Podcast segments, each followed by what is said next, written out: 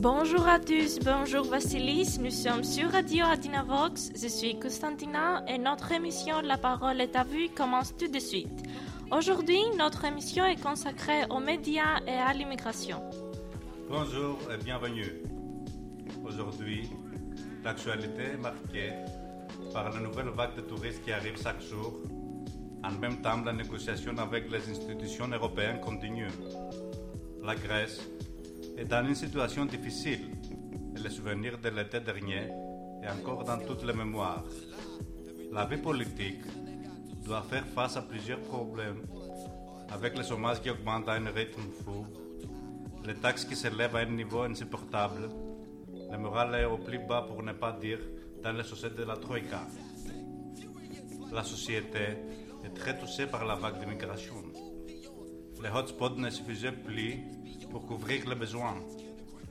Les conflits entre les immigrants et les polices sont devenus une banalité de la vie quotidienne. Hier soir, par exemple, il y a de fortes altérations à Idomeni. Certains médias ont présenté la situation comme la nouvelle épidémie du pays. Ainsi, on on s'interroge sur l'immigration et on se demande si les médias ne cultivent pas un sentiment de sécurité chez les Grecs. C'est notre thème aujourd'hui. En effet, pour commencer, notre journaliste Chrysula est allé dans la rue demander aux Athéniens leur opinion sur le sujet. Tout de suite, on donne la parole à Chrysula qui nous attend. Chrysula, la parole est à vous.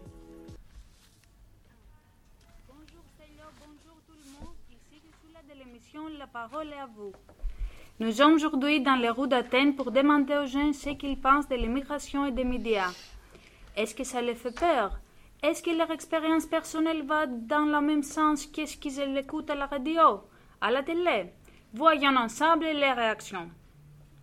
Vous, madame, comment êtes-vous informée sur l'immigration? Par la télé, la radio, la web?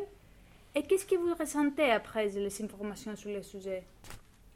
Euh, je suis informée par tous les médias, comme euh, la télé, la radio, les articles publiés sur l'Internet. Ils en parlaient tous, ils en parlaient tout le temps. Je ressens beaucoup de tristesse pour le phénomène et la situation de ces gens qui ont été obligés de quitter leur pays.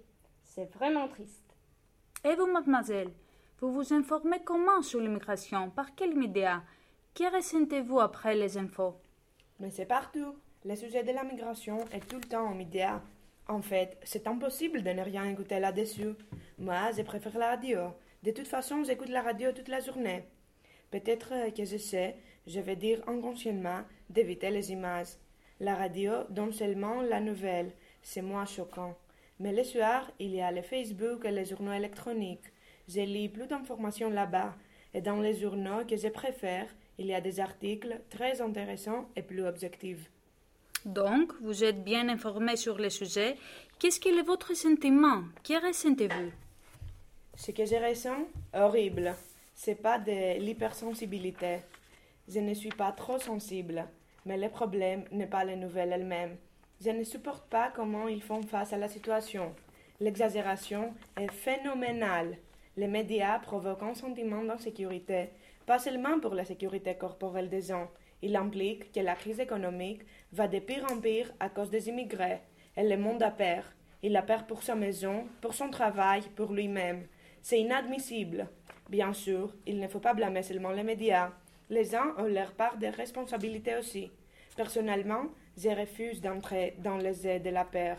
Je n'accepte pas d'avoir peur de qui que ce soit, des personnes, et surtout les personnes qui ont besoin de mon aide ou ma tolérance. Et vous, madame?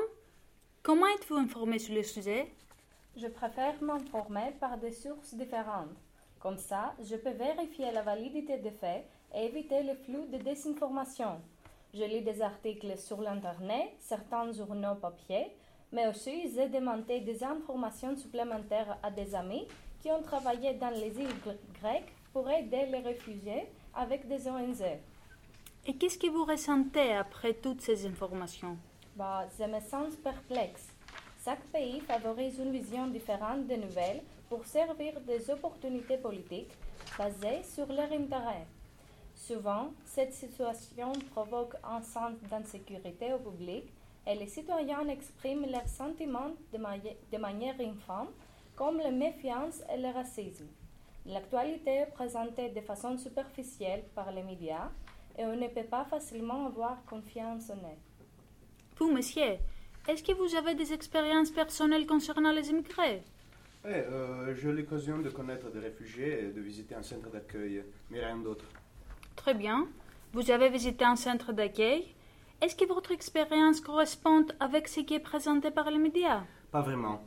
Mon expérience est basée sur les rapports personnels, c'est-à-dire euh, parler avec ces personnes, écouter leurs histoires, donc établir une relation avec eux et se connaître.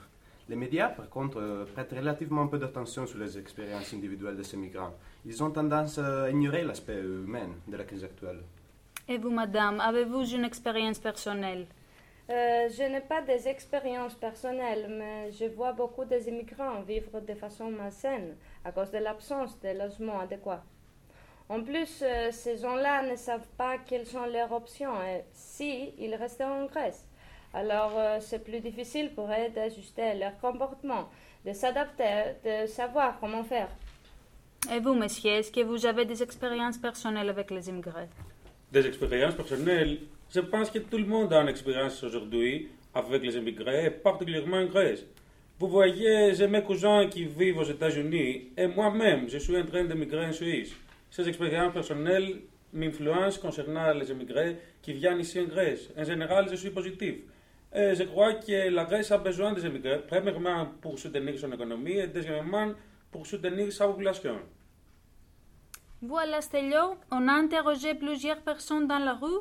Tous ont exp- exprimé un vrai intérêt pour être informés par les médias sur le phénomène, mais en même temps, ils ont montré un désagrément pour la tendance à choquer et pour le manque d'une approche humaine et objective. C'était Micro-Trottoir présenté par Chrysoula. Bonne journée à tous.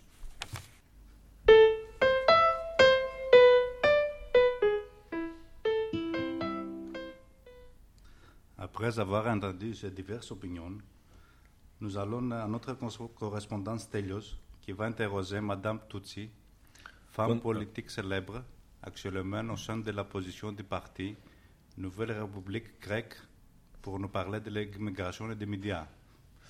Bonjour Varsili, bonjour Madame Tutsi. Tutsi. Alors, Madame Tutsi, ministre de l'immigration, pourquoi, selon vous, la question de l'immigration soulève tellement de débats et de réactions dans la société? Que doivent faire les gouvernements européens face à cette crise? Ah, bonjour, merci pour l'invitation. Alors, le fond du problème, c'est que les médias ainsi que mes collègues de l'Assemblée nationale ne distinguent pas clairement la différence entre l'immigration illégale, c'est-à-dire la migration clandestine, et les vrais réfugiés qui émanent d'une zone de guerre. Pour le second, les gouvernements européens ont le devoir moral de les aider, de les soutenir, mais bien sûr pas sans critères stricts. Que pensez-vous du rôle des médias dans les sentiments de peur qui éprouvent certains citoyens? Oh, il y a des médias qui sous-estiment l'acuité de ces problèmes et des dilemmes qu'ils posent à la société. Malheureusement, il y a aussi des médias qui propagent la peur et la haine. Oui, bien sûr. Mais selon vous, euh, que peut faire euh, l'opposition dans ce contexte politique? Oh, dans ce contexte, on s'interroge comment le gouvernement grec pourra protéger ces jeunes déjà défavorisés et comment il pourra maintenir la cohésion sociale? On a bien sûr des propositions, mais les moyens manquent. Et alors, quelles euh, sont les solutions que vous envisagez? Ah, bien évidemment, la solution à long terme, c'est le règlement de la situation sur place, je veux dire dans leur pays d'origine, et surtout le rétablissement de la sécurité dans ces pays. On devrait faciliter la réinsertion dans leurs pays respectifs. Il faut qu'on examine les circonstances sur une base individuelle et qu'on organise leur retour si possible. Merci Stelio pour cette interview. Et maintenant, une passe de publicité avant de nous retrouver pour le débat entre une représentante de l'ONG Solidarité pour tous et Madame Voula, députée au Parlement grec.